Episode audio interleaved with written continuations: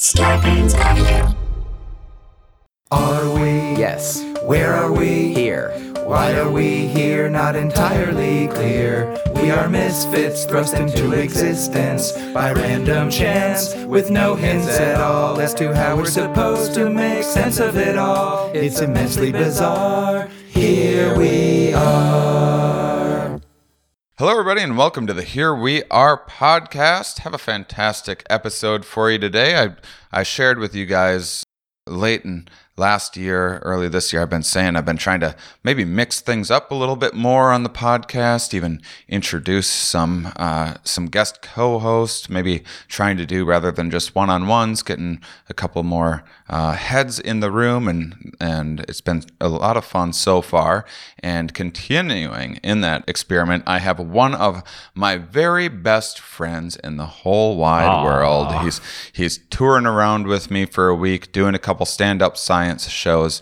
We actually lived. We were roommates Yeah, we um, for a, a little over a year or so in the dumpiest house in all of LA. Hilarious comedian Steve Gillespie. Everybody. Hey guys, how you doing? Uh, they are fantastic. I know it because they're listening to this podcast and they just love this podcast. Can't get enough of it. Today, I am in Tampa talking with Associate Professor of Psychology at the University of Tampa. Scott Husband is joining me. Yay! Hey, it's Scott. me. How are you today? I'm doing great. Yeah, thanks for coming in. So, this is exciting for me today. We're going to be talking a little bit about some visual system Mm-hmm. stuff, probably some some dopamine. I get down Some bird dopamine, brains. Some bird We're gonna do brains. it all. What do you do? what do you uh, to give people a little bit of uh, an overview Mm-hmm. of some of your background? Well, so uh, like around here, I'm known as you know the bird brain guy. So uh, I don't take that personally though, because birds are pretty smart. So I like kind of like my big overarching thing is uh, brain evolution, and so I like to look at other animals' brains and see how they compare to ours, and how is ours different, how is it similar. And birds, as far as an organism goes, we've had like 300 million years of separate evolution. And so I'm curious as to how their brains like do what they do because they can do some pretty interesting stuff. They can do tool use and they they can do some pretty interesting cognitive stuff and they can navigate and they do all of that with like a pretty small brain. So, So I'm interested you- in like the architecture of their brain and stuff. When you hear someone say bird brain, do you Right. get you do you stop them and I'm like, it's a compliment, man. You gotta know what you're talking about. Yeah, I mean, the, the things they can do with a brain that's it's organized pretty differently than like a mammal brain or uh, you know obviously a human brain. Yeah. But uh, they can do it all in a pretty small package, and Uh-huh. you know they do it really well. So yeah, bird brain's like a, a compliment for sure. What what are they working with? They got they got some smooth brains, or they got it all clumped together. They got so the yeah, so the the outer part of their brain is not wrinkly like a mammal brain. Okay. right? It's pretty smooth. Um, but what we what some of my work and my colleagues' work has shown that even though it's not organized into like you know a cortex, which is that layered Mm-hmm. kind of wrinkly stuff on a human brain or any you know most mammal brains, um, they still have the same kind of groups of neurons. Like that they're they're similar, but they're just organized differently because they've got again you know a whole hundred couple hundred years of separate evolution. So It is kind of amazing because you look at primates that have much larger brains, Right. and we're like, "Whoa, they can use a tool. Mm-hmm. Like they can stick a." Uh, they can put a stick in and, and get ants Right. Mm-hmm. and lick the incredible. Uh, but a bird brain is like what one hundredth the size of Right. of- yeah. And it depends on the bird, you know. I mean, because sometimes when you say, you know, are birds smart? I'm like, well, which bird? Yeah, they're Yeah. not like all one thing. Like, there's like thousands of species. you Yeah. know? So usually it's like the crows and the ravens and the jays. They get like the most props for being a smart, like a smart bird. And they've been shown to use tool use. They can do it in the lab. They can do it not having been trained to do it, and they also have been shown to do it in the wild. So they, they can use sticks to manipulate things. And um, there was this one experiment with uh, chimps, or actually, I think it was with chimps. They um, they put a peanut at the bottom of a, of a long like tube, and that the there was a peanut at the bottom, and there's no way they could reach it with their hands or whatever. And so the chimps had the insight to uh, go get some water and spit in it until it floated to the top, right? And then they could then they could reach it. In fact, one chimp actually peed in the tube because that was his solution, right? Sa- same basic idea, Yeah. right? But birds can do that too. Like there's a book, a bird called a rook, which is like a raven, Yeah. and uh, they put a pile of stones and a little tube because ravens and crows they're carrion. I mean, they eat meat and stuff like that. And um, the the raven kind of looked at the pile of rocks and he looked at the the container with uh, that the piece of meat at the bottom, had a little bit of water in it. uh, but it wasn't high enough. And then he started picking up rocks in his beak and dropping them in the tube until the displacement, you know, came Wow. up and he could reach it. Wow. So I'm like, you know, chimps are not that great. Right. Birds can do it.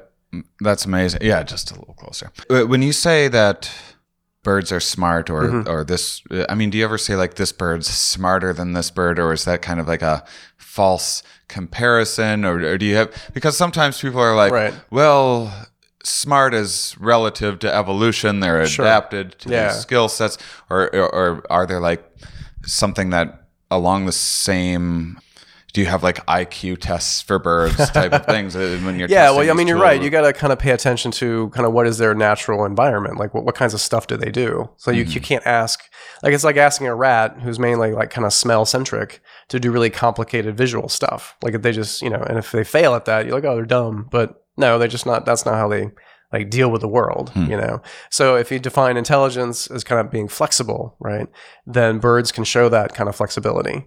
Uh, and some birds more than others. Like turkeys are pretty freaking dumb. I think. I mean, sorry, turkey lovers out there. Um, I know, I know. Um, chickens, pretty good, right? Pigeons, pretty good. But the ravens and the jays and the crows kind of usually take the top prize because Now- they show that kind of flexibility and stuff. Are they? I'm interested in the this the idea of like migration, and Mhm. you were saying navigation. Right. I mean, are they like, you know, way advanced when it comes to navigation compared Oh, yeah. to other ma- other mammals? And, Yeah, so a lot of that work has been done um, in pigeons, right? So you like the whole phenomenon of homing pigeons and stuff like that. Mhm. And the British, like the British are nuts about racing pigeons and you know, Yeah. all this kind of stuff. So you can take a pigeon, um, you know, they have a home roost, and then you can put them in a box, right? Totally dark, drive them, you know, a couple 10, 15 miles away in some direction, let them go, and they fly back home. Like how how, How do they, do they do that? that? They didn't see anything, right? yeah, So we think it's like a more of a magnetic like sense in Oh, their wow. brain, and so they Ah. can somehow sense the magnetic field of the Earth or what have you, or Yeah. maybe polarized light or something like that. So they have kind of a sense of east, you know, north, south, east, west, and they can kind of like do that.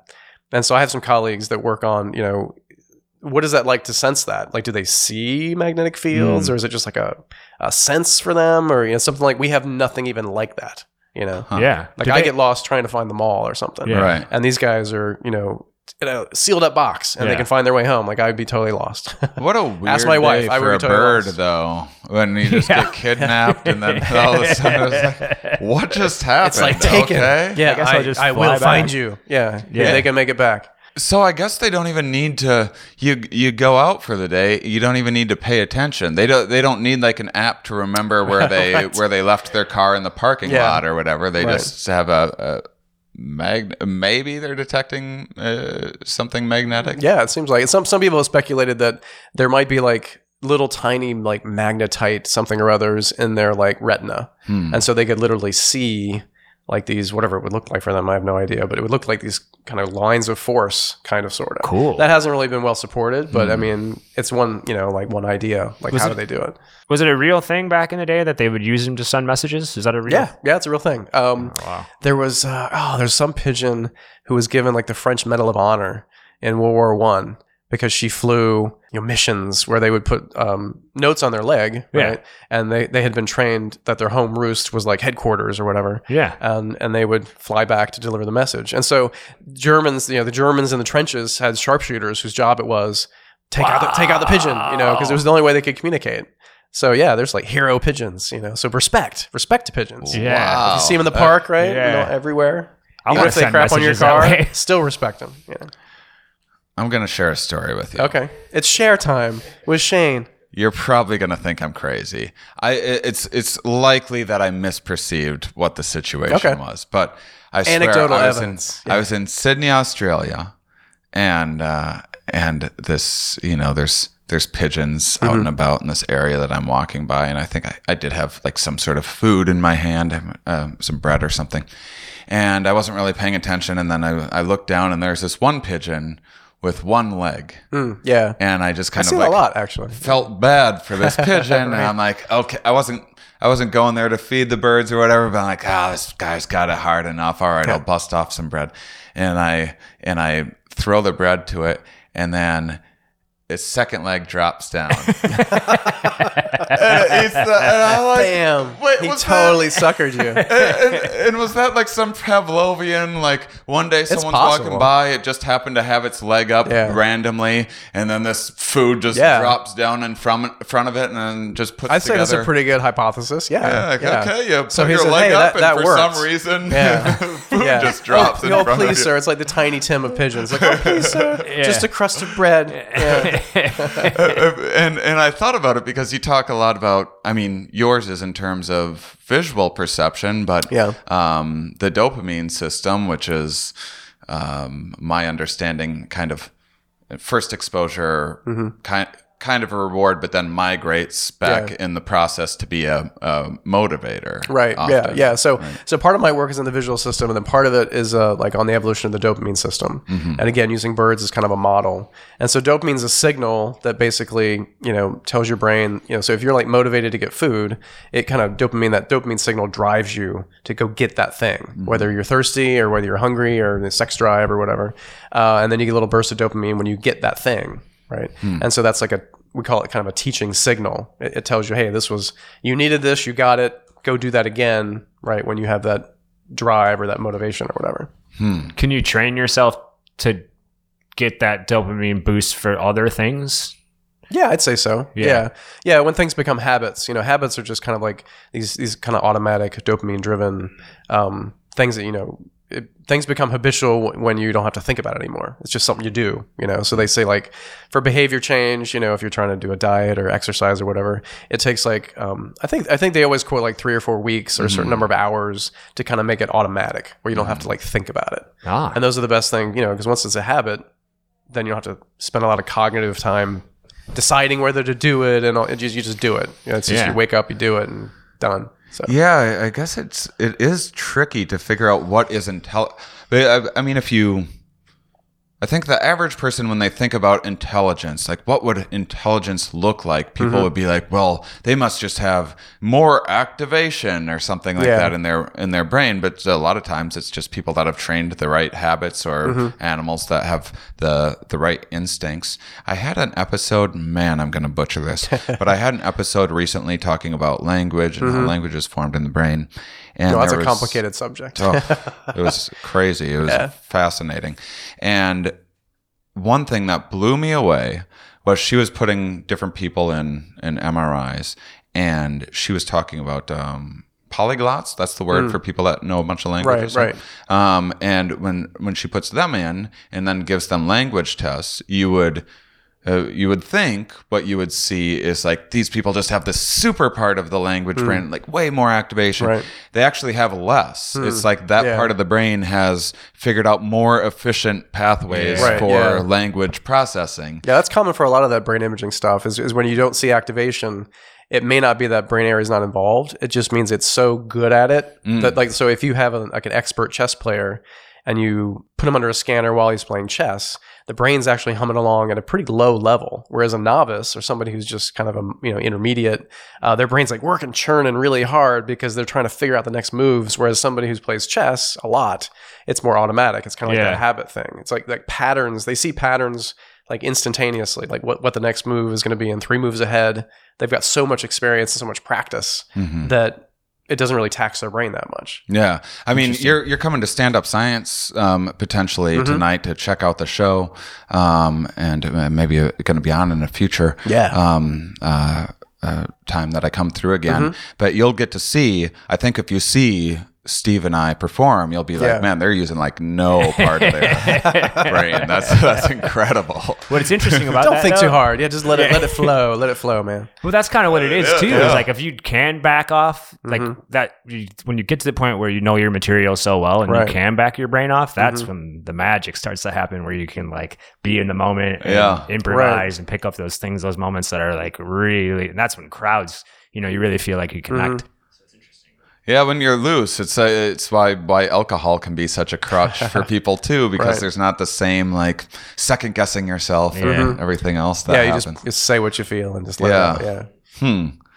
So what in the world is intelligent? Be, because uh, going back to the pigeon Mm-hmm. example, you know, if say the pigeon was you kidnap a pigeon and it's like sitting in a box and it's kind of and like oh that felt like we turned right that felt like we Mm, turned left and then and then it gets up there and it's figuring out and looking for clues and Right. Mm-hmm. that to me like has this quality of feeling more like intelligence Yeah, it's just not like a blank stare. It's it's figuring stuff out. Yeah. but just going and Mm-hmm. using some homing mechanism um, that seems something that's like second nature Right. we don't we don't tend to um, value that as much Yeah, as, but whenever we use the words like innate or intel or like instinct, Mm-hmm.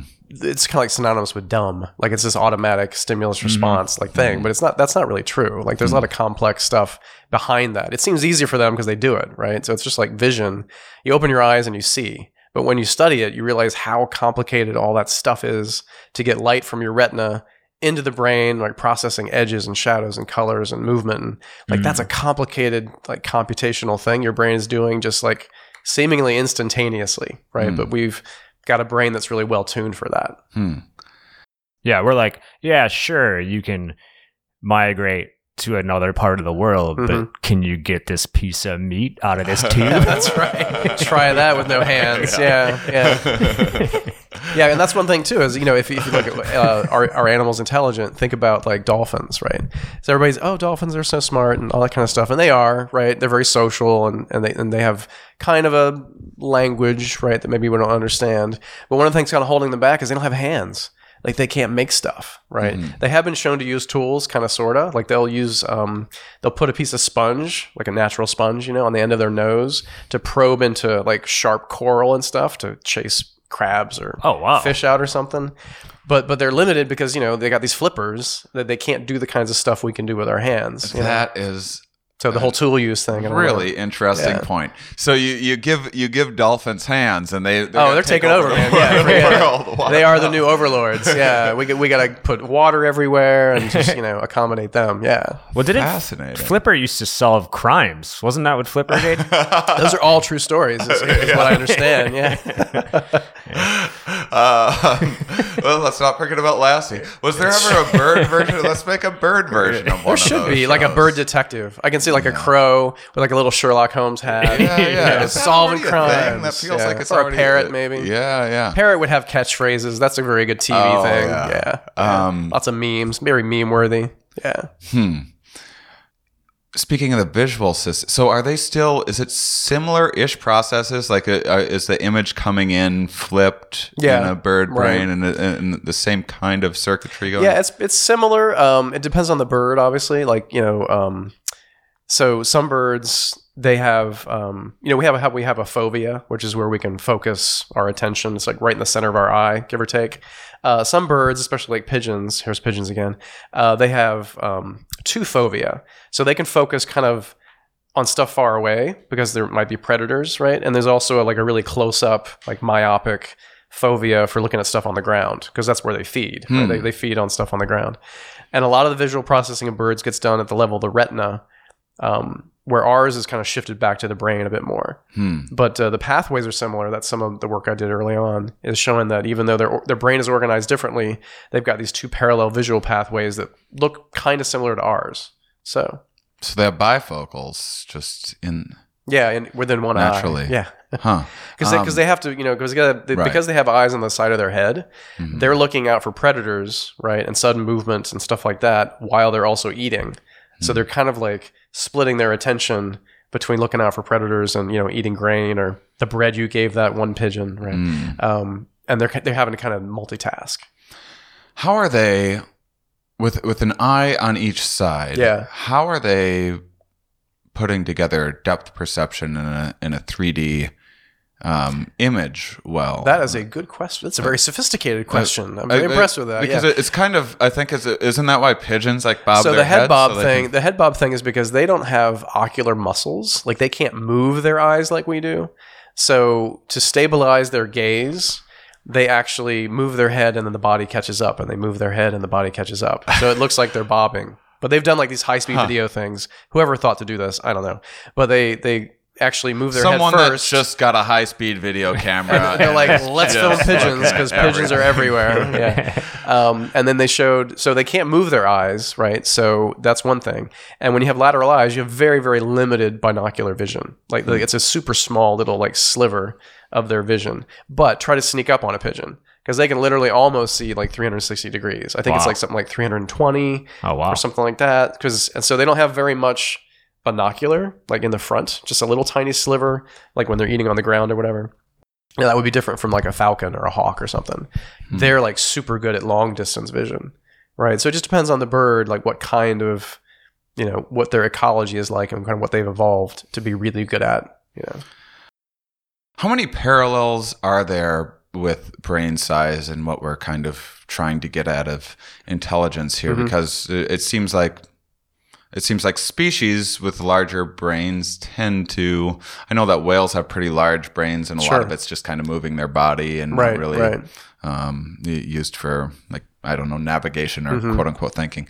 Um, but uh, I, I know that in in humans there doesn't seem to be much of a correlation between Mm-hmm. brain size and intelligence. When they, I, I think, what was that uh, when they used to measure heads? Oh, uh, phrenology? yeah, yeah, Yeah, and, that, right. and, and that guy that was like, well, the bigger the brain, the smarter you are. Mm-hmm. And ironically, when they uh, when when uh, they gave him an autopsy after he died, he had a smaller than average. Maybe it was just really efficient. Yeah, I don't know. Uh, yeah, so brain size, obviously, you know, if you talk about like, oh, blue whale's got a huge brain, well, obviously got a huge body, right? Mm-hmm. That that kind of goes along with it. So there are a lot of um, there are a lot of like uh, ways to kind of scale brain and body relationships, right? So they do these like um, ratios between brain weight and body weight and all that kind of stuff, and that gives you like a rough measure of do you you know for a, an animal of a given size is their brain bigger than you would expect based on their body size and if it is all right well then maybe that's a you know a really rough proxy of their intelligence right? Their brain is bigger than you would expect right? So humans have a bigger brain than you would expect for a primate of our size. I see. uh, but then there's also the efficiency question. Like so it, bigger is not always better. It just depends on how the neurons are kind of packed in there and you know how they're connected and all that kind of stuff. Interesting. so it's kind of an indirect way of you know saying, oh, that that animal's probably intelligent because their brain is bigger than you would expect, yeah. right? Because bigger animals have bigger livers and bigger kidneys, and like so what, right? But if the brain is bigger than you would expect for the body size, then you got something.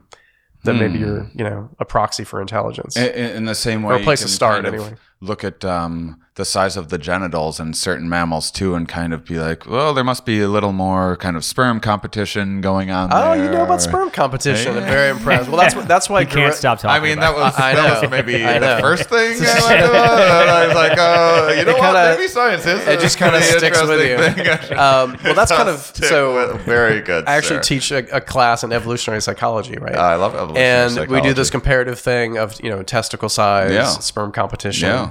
And you know gorillas. The reason they always look so angry is they have a really small penis, like because they don't do sperm competition because the alpha You fight basically controls the females, right? You- and and you know until he gets older and you can challenge his dominance, yeah. he's really the only one, you know, basically. And we're doing Fertilizing we're all the females. Dominance So- challenges. You want those testicles on the inside of, of the body. That would be true. That Yeah. would be true as well. Yeah. yeah. But chimps, on the other hand, have huge testicles Mm-hmm. because most females in a, in a primate group like chimps, they mate with all the males. That way, the males aren't sure which infant is theirs, Mm-hmm. Yeah, and so everybody everybody kind of helps out, raises the kids. They don't do you know, what we call infanticide, which is kill the young of another you know Mm-hmm. another male. So females solve that problem in chimps by mating with everybody when they go Mm-hmm. into estrus, and then. Whose kid is who? I don't know. Right? It's like a Mm-hmm. Maury Povich show. Like, Yeah, what- I had what- sex with 16 men, and this kid may not be yours. You know, What wouldn't it be a disadvantage, like evolutionarily wise, for the apes to do that? To be where to only where all the female apes are only getting their sperm from one ape. Yeah, they probably want to mix it up, right? Right? So yeah, if you think about the whole sperm competition, which Shane just loves talking about, um, is they, they've done stuff like came, measuring. came here to talk about. Bir- By the way, this is how every single episode of the Here We Are podcast is. Go- Sometimes I have someone on talking about like, um, uh, you know, the myelin sheathing and Mm-hmm. and neurons to uh, that are, um, you know, degenerating when people Mm-hmm. have multiple sclerosis, and I'll just try to steer it Into sperm towards competition. sperm but if what I can. About the role of sperm competition uh, in these diseases? Yeah, right. yeah, but so they've had people like measuring the speed of sperm and, and the volume and all this. Can you imagine like sitting there with a stopwatch and Yeah, watch, watching no, sperm I've- going across a slide or whatever? Oh yeah, uh, I've- fascinating I've stuff. but, with these but yeah, so it, it would make sense that within the female's reproductive tract, there's still even Mm-hmm. sperm competition going on. So females are, you know, depending on the species, some some primates are super monogamous. So are some birds.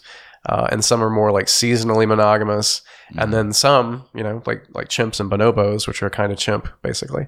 Um, they're pretty promiscuous in that sense, and you know that way they're kind of getting the best possible sperm to fertilize the eggs, and you know that's how it goes. Well, uh, uh, so I mean, uh, back to inferring because because there's all sorts of you know you can also look at say the sexual dimorphism how, Yeah. Mm-hmm. how much larger a male is than a female and and maybe infer some things about their behavior Right. if say you just have you know dinosaur bones to work with or something like that. Mm-hmm. Right. So you could potentially do this with like say a pterodactyl. You just look and right are are there people. Yeah. that do this and and, and Yeah, and di- so- dimorphisms like dimorphism you usually see more dimorphism in um, where males have to super compete, Mm-hmm. you know, for females, uh, and then they have the ability to like like like gorillas. Like gorillas, male gorillas are massive compared to females, right. whereas in chimps it's a little more like they're not as different, you know, body size wise. So it's, it's like a rough proxy for potentially like the mating system, Right, For that, right. for that group.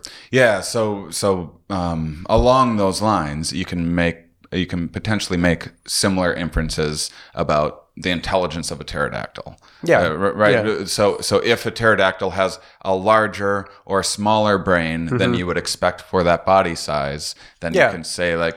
Maybe these pterodactyls were able to get meat out of tubes of, of rocks as well, yeah, right? Yeah, because you can, um, even though brains don't fossilize, you can actually tell a lot about because the brain usually sits pretty well inside like the brain case. Like there's mm-hmm. not a lot of extra space there. So when you see the when you measure the skull size, and you know if you go inside it and you, they can you know scan it and like make a 3D model of the brain and all this kind of stuff. You can get a pretty good estimation of what the brain looked like, mm. even though the brain's not going to be fossilized. So mm. yeah, you could definitely do those kinds of measurements.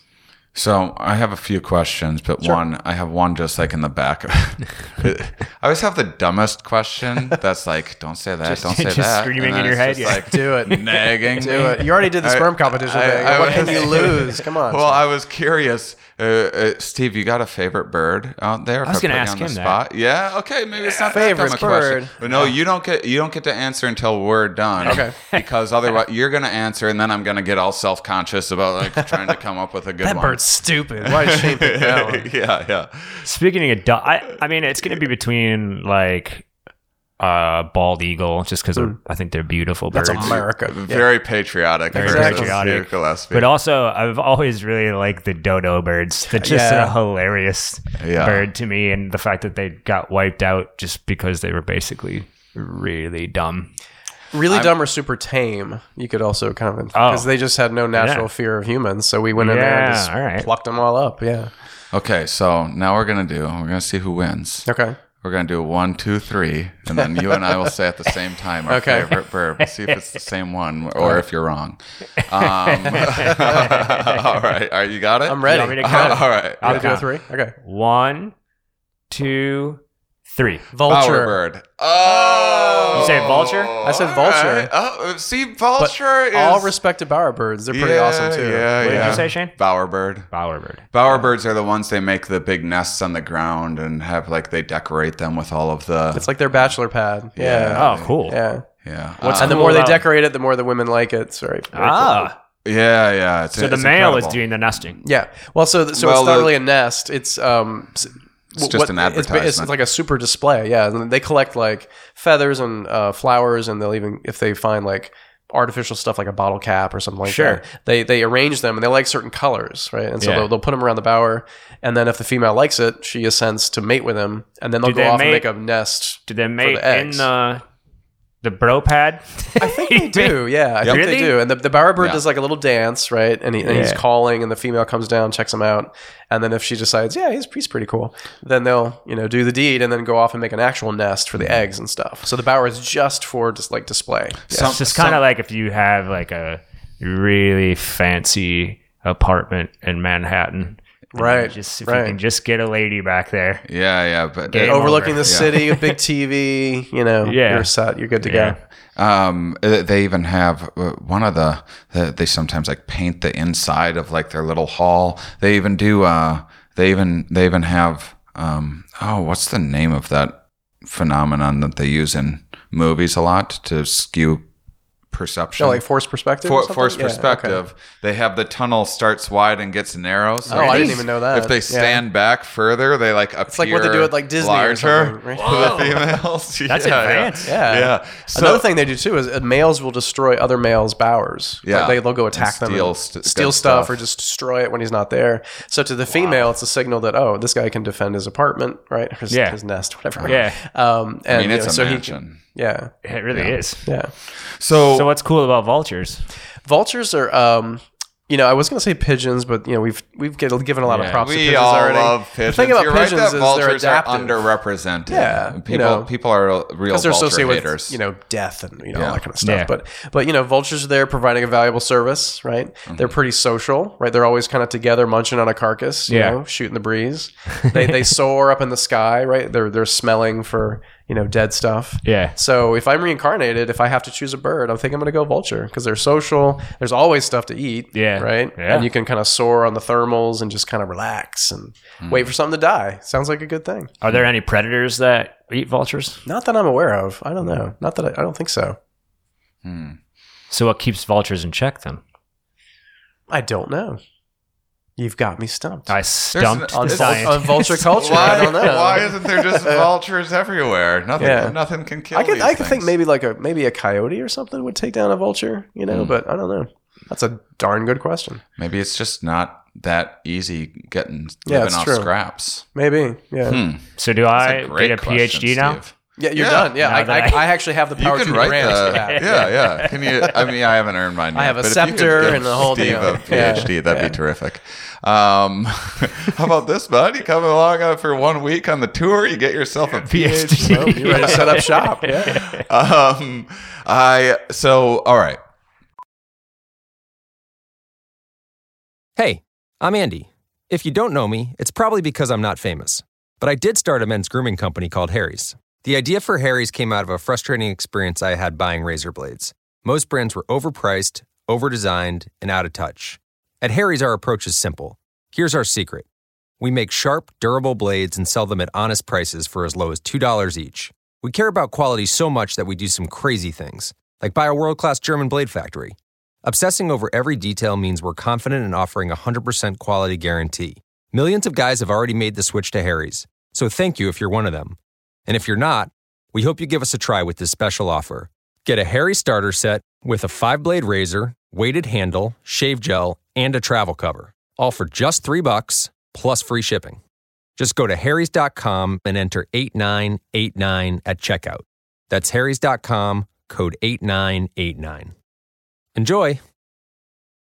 Hey guys, Randy and Jason here. And whether you're working from home or working on your fitness, you want what you're listening to to be what you're listening to. Not Yeah, you don't want to catch like glimpses and uh, little snitbits of like what other- you know what I'm tidbits of what your kids are listening to or anyone else. Everyone needs a great pair of wireless earbuds, but before you go dropping hundreds of bucks on a pair, you need to check out the wireless earbuds from Raycon. They are amazing. I got my Raycon earbuds. They So cancel out everything. Raycon earbuds start for about a half price of the other ones, premium wireless earbuds on the market, and they sound just as amazing as the top uh, audio brands. You know, the newest model, the everyday E25 earbuds are their best ones yet. Jay, I love these so much. I'm using it nonstop, Brent. Six hours of playtime, seamless Bluetooth playing, more bass, more compact design gives you a nice noise isolating fit. I like that if you have one of them in, you can just hear use one of them. For They're stylish and discreet. I love these so much. Now's the time to get a pair, the latest and the greatest from Raycon. Get 15% off your order by raycon.com uh, slash starburns. That's by B-U-Y, raycon.com, R-A-Y-C-O-N dot com slash starburns for 15% off Raycon wireless earbuds. I love these earbuds so much. I know you do too. I'm all about them, man. They're they're my reach. You know what you feel when you reach for them, and that's you the thing you love reach 'em. for. And that's my hike. Those are my hike earbuds. Those when are my hike. walking earbuds. Buy B U Y R A Y C O N dot com slash Starburns for 15% off. Related question. Uh, new game. So what? What's what's the uh, what's that bird that can mimic like any sound, like chainsaws? Uh, Oh, I think know there's a couple. Um, um, and like Is it a mynah mynah bird? I, I want to say it's a mynah bird, but there, there might be another one I'm not thinking of. But yeah, Hmm. they're really good at being able to manipulate their their like voices, right? And so I, I've heard, I've seen birds do like the the clicks of a camera, like a camera shutter, you know, Uh-huh. and I've heard um, obviously voices and stuff like that. But Hmm. yeah, how they do that is amazing. Like how they, they control it and copy, you know, that sound. And wh- why do you think they're doing it? Why do you think they are copying everything? I think it's because I mean, um, so for some birds they learn their song. It's not like they're born out of the egg knowing their song. They actually had to have a tutor, and so they're what we call vocal learners, right? They're one of the few animals that are vocal learners. So uh, other animals make noises, but it's like more instinctual. It's more just you know they're kind of born with it. Uh, whereas a bird, some birds, especially the songbirds, they can kind of chirp and make some sounds, but unless they have normal exposure, typically to their father's song, they don't develop a full like song. So I think maybe among the parrots and things like that, they learn certain vocalizations, um, you know, naturally to communicate with each other, and then you know the ability to mimic other sounds is just kind of like a an after effect, kind of hmm. like a So they're knock- almost just knock-on like effect. bored. They're like bored in the tree. Yeah, and they maybe hear another song. especially a and they're like, captive "Oh, I can do parrot. that." They're they're just they want to make noise and Yeah. hear stuff. you I know? mean, the better question for you, Steve, is if you could hear a chainsaw and then just mimic it instantly, perfectly, why in the world wouldn't Yeah. you? Yeah, I mean, that would be good for your act too. Like Yeah. they Oh, could yeah. open up a whole new dimension, right? Yeah. to The your chainsaw comedy.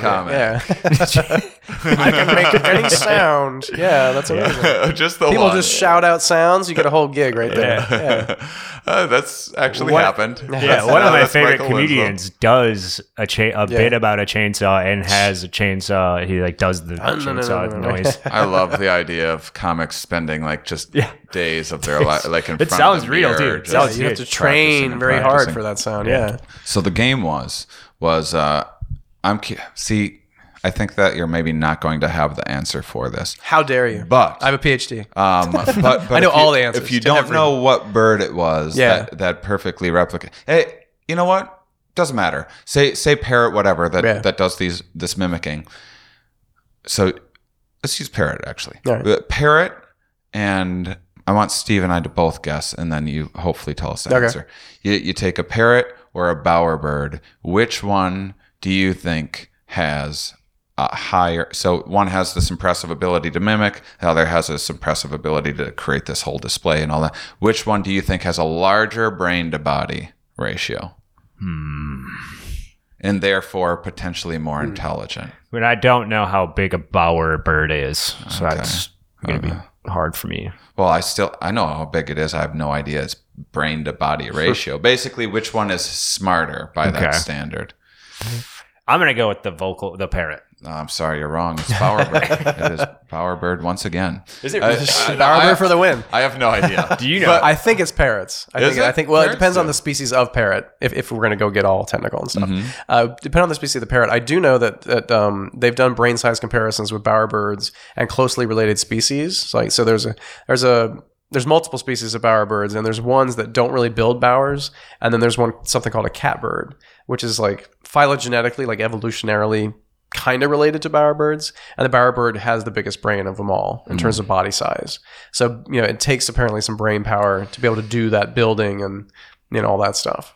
this is just doing this podcast has really been just one of the more humbling things in my life. I always find out some new thing today. Uh, find out that I have a real bowerbird bias. Yeah, in my, yeah. in my life. I just Like you're all about the bowerbirds. really a, a bowerbird tinted lenses through which I Now, see. if bowerbirds had sperm competition, then, then you're, you've got a whole new thing. Don't even. You're going to go get your PhD Tease me with that. and make that your life's mission right there. um, are there any birds out there that you're shocked by? Uh, either either they have a really large brain mm, ratio. Right. Um, and they can't do near what you'd think they'd be able to, or really small and they're able to do way more than you would expect. Hmm. Um, let's see. The only thing that comes to mind is maybe hummingbirds. Now, see, see, where, see where the brain body ratio stuff kind of breaks down is if you have an animal who's got an unusually big body or an unusually small body, then the ratio, right? That's just math. Um, hmm. The ratio gets a little weird. So, so gorillas have a brain that's a little bit smaller than you would expect, but they're still pretty intelligent animals. So it may be that they're just so massively big, like physically, mm-hmm. that when you calculate the ratio, it makes their brain seem small, kind of by comparison. Mm-hmm. Hummingbirds are obviously small animals, right? And they have a pretty small brain, but their ability to fly the way they do and just like hover, you know, in place hmm. uh, is a pretty amazing thing. So they're they're smarter than I would expect from their brain size. Hmm. Even if you scale it for their small, you know, body, they're pretty they're pretty smart little guys. Hmm. Steve has like a really heavy brain. It's impressive. He's like very top heavy. He's kinda- He can barely stay in the Very, very easy to push over. Oh, it's like a wee- he's the opposite of a weeble. He just falls over no matter what. and that's why they call him dense. It's a compliment. um, uh, wh- what about um, how much is sexual selection Hmm. a factor in this? Because it it seems like it seems like in songs a lot of times it's just the males doing Mm-hmm. Right. this, and Yeah. and and it doesn't seem like there's a often It's a tremendous amount of bird doing his utility right. Mm-hmm. in being able to sing a song. In fact, might be incurring unwanted, uh, you know, Yeah, bringing right. un- unwanted attention on on yourself. Um, is is there i- i- is there any kind of distinction that you're able to uh, say in those species where Hmm. Right. where the males able to because it's usually the females just very practical has yeah, they call, the they call it kind of the choosy female principle. So they're, they're like actively selecting males, Mm-hmm. right, just through sexual selection. And and song can be that like signal, building a bower, you know, that kind of stuff. So, do those males in those species need a bigger brain, or does the female need the same size brain to also be able to judge accurately what is and It probably, a- I would imagine it cuts both ways. I don't know if anybody's looked at um, female versus male bower brain, bower bird brains. Maybe Mm-hmm. they have. I don't know. Hmm. Um, yeah, and it also depends. You know, if if if that behavior is very like stereotyped, right? Then maybe the brain isn't as big as you would expect. Um, although in bowerbirds, it's definitely true, right? They have a big brain. Hmm. Um, but with some birds, like songbirds, um, their brain, you know, it depends on the songbird, but their brain's about what you expect. That whole brain body ratio thing Mhm. uh, is just so much of their brain is devoted to that song, right? So males, you know, a big chunk of their brain, this whole system, is for learning song, you know, and reproducing it and stuff like that. And, and a lot of that's learning, which would imply a, a pretty big, you know, brain. But but lots of it, a lot of it is fine tuned just for song.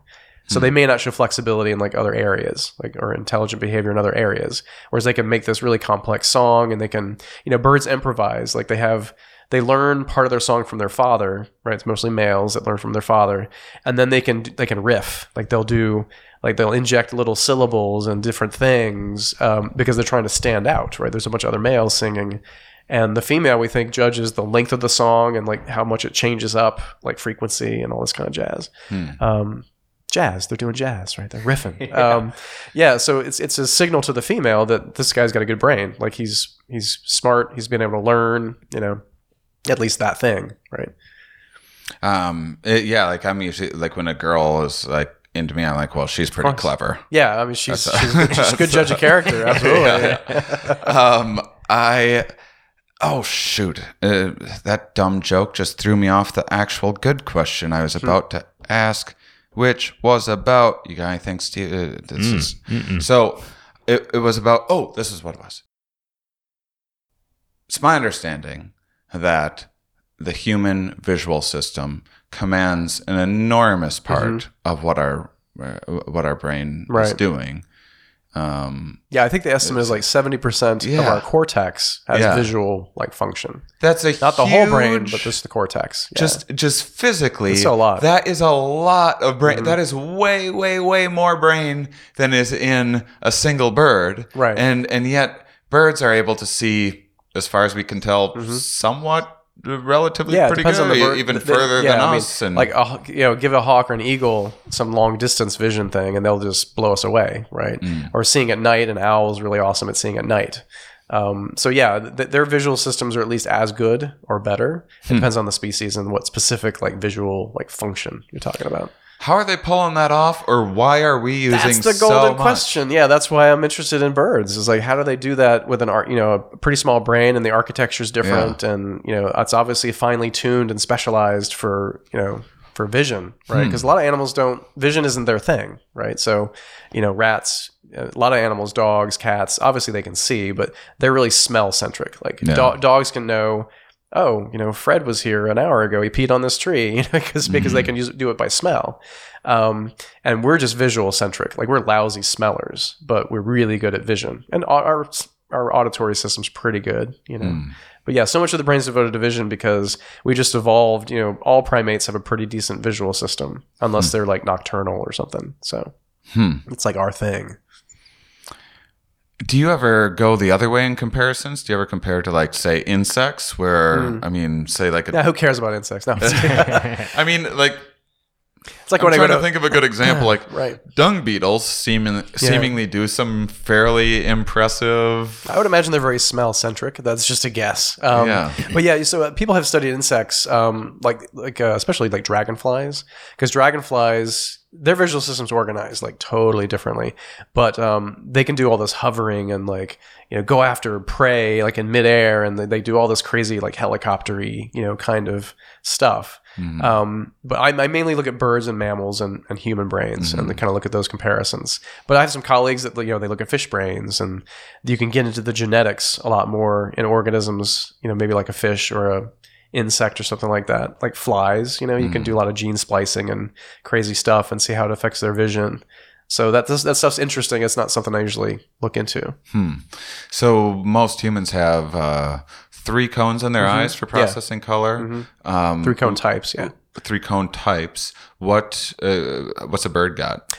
Uh, so most birds have what are called double cones. So they have they have these double cones. They've got um, rods, right? And then um, depending what pigment, you know, so the, the cones are defined by what pigment goes in them. And pigeons have like five pigments, whereas we only have three. So we call them um, pentachromatic, I think the word is.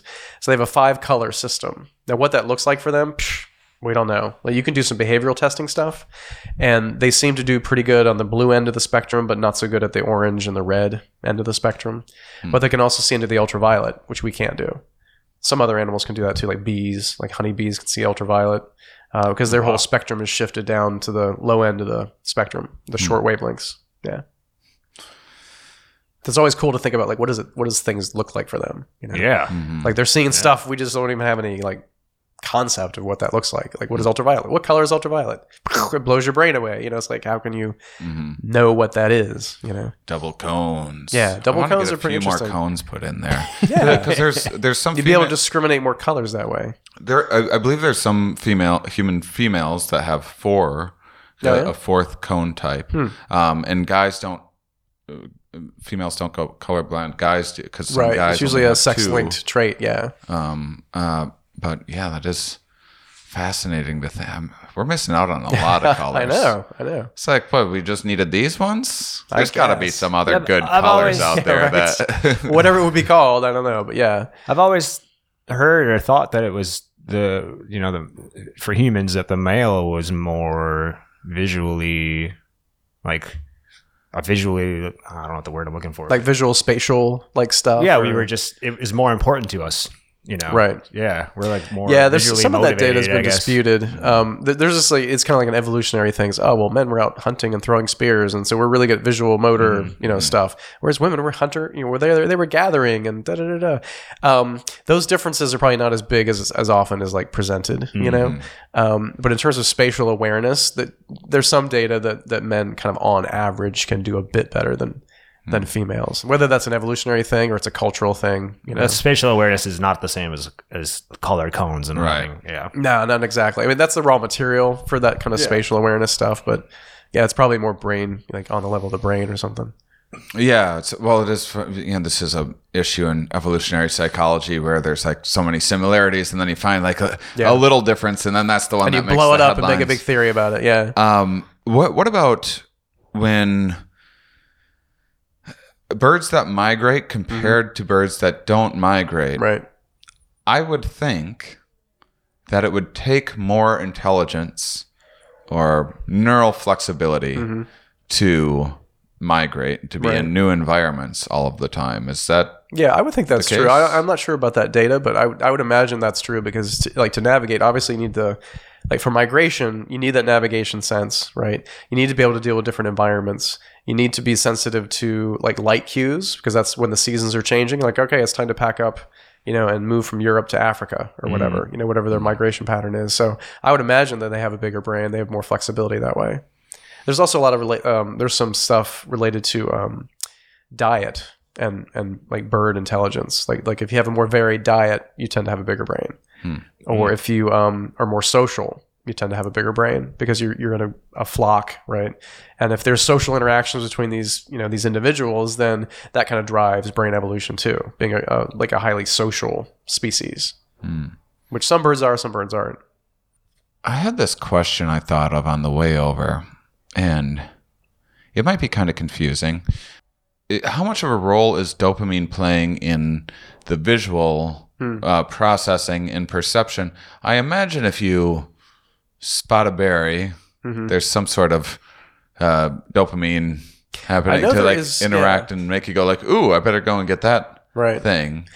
So my understanding is that um, a, a lot of the retina runs on glutamate, but there also is dopamine uh, in the retina because I know people with Parkinson's disease can have some visual like problems, and you know d- Parkinson's is associated with dopamine, you know, being too low, like being depleted. Um, as far as like the kind of the rewarding aspect of like seeing something like I don't know, like aesthetics or something maybe is what you're talking about. Like oh, you see something nice and you get this little burst of dopamine. It's a, probably much more of a brain centric thing than a retina kind of thing. I see. Yeah. Hmm. I was just curious what um, the way in which. So I, I imagine when we're born, much of our visual perception, Mm-hmm. at least in humans, is kind of like a bit of a blob. Right. Yeah. Um, I mean, some birds need to be pretty ready to go. Right, and right. Get up to speed pretty quickly. Um, and, Yeah, and baby, then- babies are pretty helpless you know, on all, all kinds of things. But yeah, their visual system, they can recognize. Um, well, they- they're really tuned into faces Mm-hmm. like when they're infants, but their eyes, like their vision is very cloudy and everything's not kind of hooked up yet. It takes kind of a sensitive period to get all that stuff hooked up, right? But it seems like there would be some sort of, you know, you get rewarded for seeing the right sort of Mm. thing, and then and then there's and then your perception uh, it makes that stuff kind of stick out a little more to you, Right. and, and, Yeah. and you pay a little more. Uh, I'm just trying to figure out why it is like a feedback loop kind of thing. Yeah. yeah, I mean, obviously, uh, looking around a room right now, you have uh like a bare wall here, and then you have a couple pictures on the wall. The Mm-hmm. Pictures on the wall are dominating more of my conscious visual perception than the actual physical space that they're taking up in the room because Mm-hmm. Right. it just is attracting the eye a little more. And Yeah. and then I was, I was kind of thinking, is there some sort of a uh, this this might be a way too complicated question, or or maybe I'm just asking the wrong thing.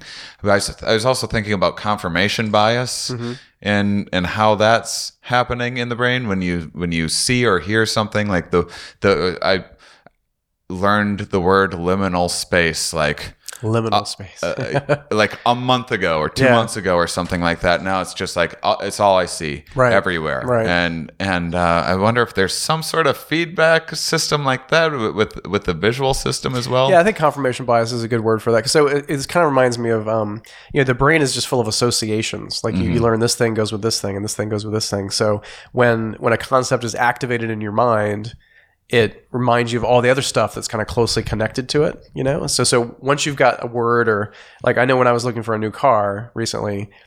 Now I'm noticing all the cars like on the road. Like, oh, that's an Altima, and that's a whatever it is. And you know, before I wasn't even paying attention, but now it just stands out. Like, oh, mm. there's that car, and there's that car. Should I buy that car? That looks pretty cool. I wonder what year that is. You know, so it just kind of like it's activated in your brain, and so everything that comes in, it kind of gets filtered through that like association or something. Hmm. Hmm. So, what kind of what do your actually some of your studies actually look like? Hmm. Um, and I hope it's even uh, screwing with birds even more than taking them out in the middle of nowhere and just and just seeing with. So a lot of my work um, has been so part of my work is the anatomy, like figuring out which neurons are talking to which neurons. It's kind of like a, like a you know like a wiring diagram of the brain, basically. Um, and most of that stuff, I did some in the visual system, and now I'm doing it more in the dopamine system, and how different areas of the brain are connected, and are they similar to what you see in humans? Are they different? And then some behavioral stuff um, is looking at how birds um, basically put them in what we call a Skinner box, right, which is a little operant chamber. We show them different visual stimuli, and then we um, train them that one one stimulus you get fed, the other stimulus the lights go out, kind of like a punishment. And we we randomly assign them to different keys, and they peck on the key where they're supposed to get. You know, they peck on the the positive key or the one they they get rewarded. They get some food. They peck the other key, it goes dark and then we see how dopamine plays an effect uh, on their ability to pay attention and also to switch like we, we switch up the rules on them so now the key that used to get them fed now that's the lights out key and we see how long it takes them to be flexible and switch to another strategy and that's like a dopamine driven kind of thing Hmm. hmm. So if you take a brain of a, of a bird, like a, say say a mockingbird or something, um, which take it easy, by the way, mockingbirds like just relax, cruel a little bit. little bastards Don't mocking us all the time yeah, no, well, and then they're just come on, they're just just like very twitchy and Yeah. and frantic. Like chill out a little bit. be like a vulture chill out yeah, yeah. um, but say say you take what and you blow it up in imaging or whatever to Mm-hmm. Right. Mm. a human size brain. What are the big differences that you're looking at? So the first thing you would notice is they don't have a cerebral cortex, right? That like six layers of cells that only mammals have. Um, and some some of my work in the past has been, you know, for a long time we thought bird brains were. Um, if you take kind of the, the simpler components of like a primate brain, what we call the basal ganglia, we thought that's all the bird brain was was just that chunk, and that's been associated just with instinct and you know, not very complex behavior. But now we've learned that you know the the outer part of the human brain, even though it's all wrinkly, it's got these six layers. Um, birds have similar groupings of neurons; they're just arranged differently. So their brain kind of took a different trajectory, right, in their evolution. But the same groups of neurons and the way they connect to other parts of the brain are, are all there. They just look Hmm. different, you know, from just a you know a casual, well not casual, but once you get to the microscopic analysis and con- and look at how the connections are are made, they look a lot more you know like a primate or a mammal brain than you would expect.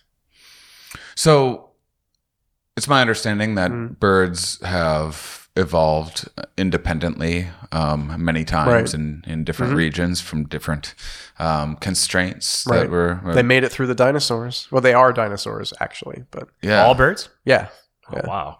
Yeah, there, there was a debate a long time, like in, in back, I was going to say a long time ago in the 90s. Uh, there was a debate about whether birds were dinosaurs or just related to dinosaurs, and that's pretty much been put to rest. Like they are dinosaurs. They're, they're the only living lineage of dinosaur. Were, were you that on the right side of history? I was on the right side of history. yeah, Yeah. I mean, you, I you like, can tell in the way that you're talking about it. It's like we Some idiots them. thought. I'm sorry.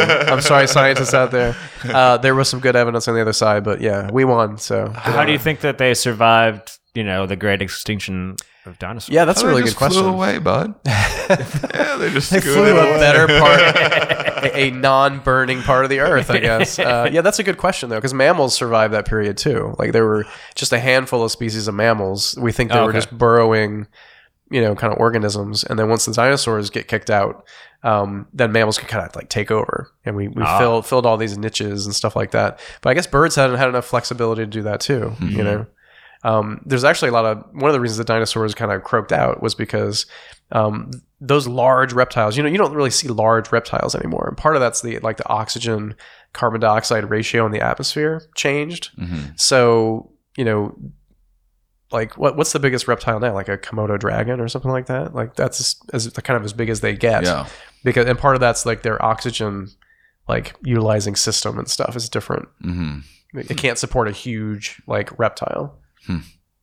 Yeah, we were and just being in, cold blooded and all that stuff. we were in the Mote Aquarium in Sarasota yesterday, and there was a what do they call it? Ma- eh. The Molodon, the Molodon shark, is that what you're talking about? yeah, Yeah, it was, it was like we were that? like, is that real? Yeah. We were like, they just had the jaw. We are like, Yeah. Oh, okay. that's not real, is it? Like that's a decoration Right. of some kind, it and it, used to turns out there was wha- it would eat whales.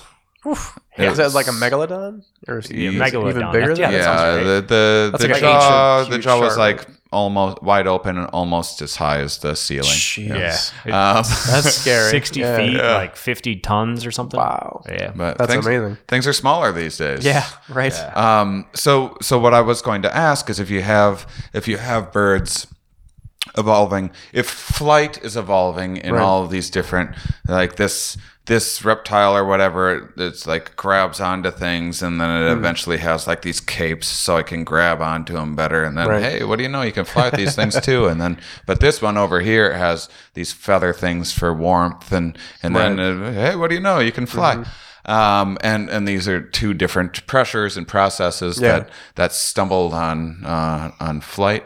Uh, is there a, big difference in in their brain and and how how it's organized? That's a good question. Um, so I know that in terms of like how did flight evolve, right? So some some people say that feathers evolved just for a thermal, like a temperature regulation thing, and then later they got kind of co-opted for flight. And then other people claim that feathers were specifically designed, or not designed, but evolved, you know, to support flight. And that's an ongoing conversation, you know, like how that came Uh, so about. who- well, know? tell us who's going to win. Oh, I'll keep you in suspense. I don't know. You- you Uh, don't we have know? we have a new PhD in the room. a- he can figure it out. You don't have a. well, I mean, you could record it right now, and then when they figure it out twenty years from now, can you we be change like- it if I- you can be like, "Here's the evidence." I'm no, gonna you, go no, you just don't tell anyone. I'm going to go with thermal. I'm going to go with Thermal. thermal. Yeah, it's, it's pretty fundamental to be uh, what they call ectothermic versus endothermic. You can make your own body heat. That's a huge advantage. So Hmm. I think that helped too. Because, you know, like reptiles, for instance, they have to get their body heat from the environment, right? So if you look at alligators or something, um, when it's cold, like they're kind of in a stupor. Like they can't move around. They can't really do a lot of stuff. They have to, you know, kind of lay in the sun and get warmed up and then they can go, you know, do their thing. So I favor the feather hypothesis. I, I, I, from what I read, I, I would have favored it as well. Not, Yeah. that, not that I know anything about it, but it seemed it seemed convincing to me. But I still now I kind of hope you're wrong, so that Okay. like. 30 years from now someone Right. just like is stumbling on this process or they just like the ais will eventually like figure out like all of the different you just plug in everything that's ever been digitally recorded and they go like oh, okay here's the interesting person and then and then the ai will be like here's when you were wrong i just hope you Damn get it. some uh, some some very um, sassy. I could lose my job over this, people. Come on now. thirty years from now. So before I before I wrap up, I try to have my guests each week plug a nonprofit of their choice. Did you have one in mind? I do the World Wildlife Fund um, because the animals need help. Uh, you know, uh, every every little bit we can help. You know, the the climate is uh, changing for some reason. Don't know what it is. hmm. Uh, there's some dispute about that among certain quarters, but uh, yeah. I doubt in my listeners. Yeah, too okay, well, we, we know it's us, and we need to freaking cut it out. Um, but yeah, so uh, World Wildlife World Wildlife Fund has a lot of lot of different programs, uh, lots of different kinds of animals um, to you know help them not only deal with climate change, but just you know in, in poaching and encroachment on habitat and all kinds of stuff. So that's my plug. Yeah, I mean, uh, the one thing uh, I've always kind of thought in terms of global warming that the vultures are somewhat responsible, but uh, but that's just my own. You know, it's a just- theory. I'm not a fan. Collect some data. You know, this is how science moves vultures. forward. Yeah. Um, so that that's, that is a fantastic, worthy cause. Listeners can also go to the Here We Are Podcast.com website for a link to that, or you can just remember and type that in. However, you choose to give is the correct way to do it. Steve, you got some stuff you want to plug? Uh, yeah, sure. I'm, I'm gonna plug my Instagram. That's where I most put most of my stand-up clips and where I'm touring, and uh, that's Epa Gillespie.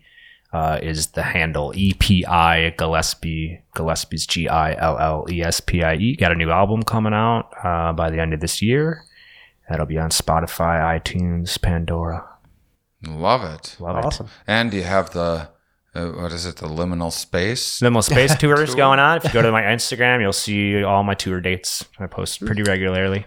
Terrific. Did You were serious about the liminal space thing that That is was- Yeah. occupying your consciousness. All Yeah, right, cool. yeah, yeah, yeah. I'm, I'm contributing um, to a book about business lessons from the world of comedy. Oh, nice. And that's and then that was uh, in there.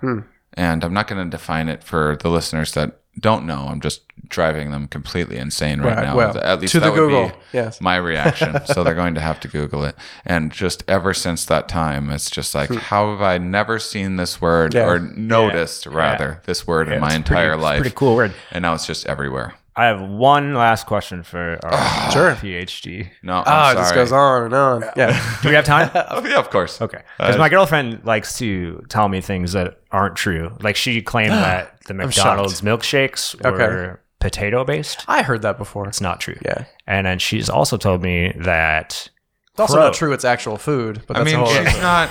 It's not like she's like messing with you. it's well, like jury's out. misunder- Jury's out. But uh, she claims that crows, if you feed crows, like in nature, you feed Uh-huh. crows, that they will come back to where you are. Mhm.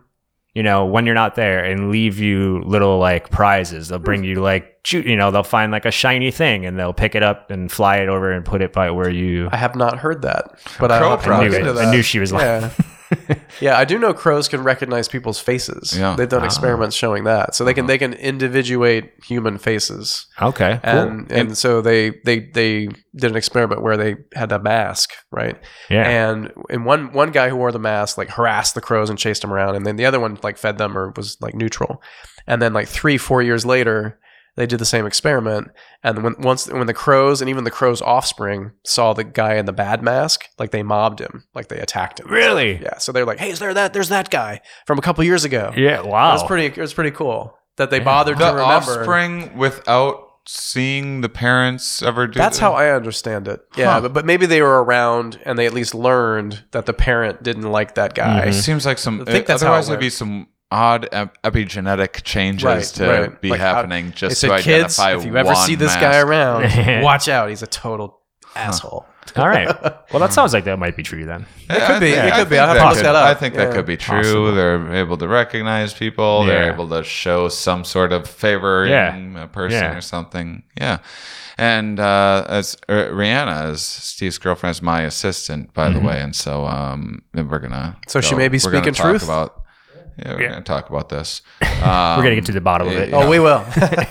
All right. Well, this has been fantastic. Did you have Yeah. anything else you wanted to uh, add before we wrap up? Uh, no, I got. It seems like we solved everything. I think we I figured think it pretty out. close. We Yeah, got pretty okay. close. Yeah. Feathers Well, one other were for- thing. for, warmth.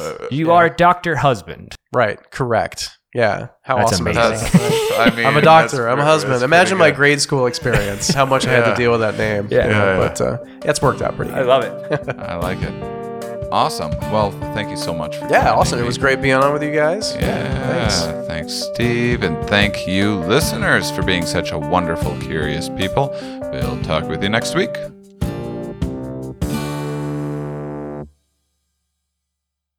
Starburns Audio, a, podca- a podcast network.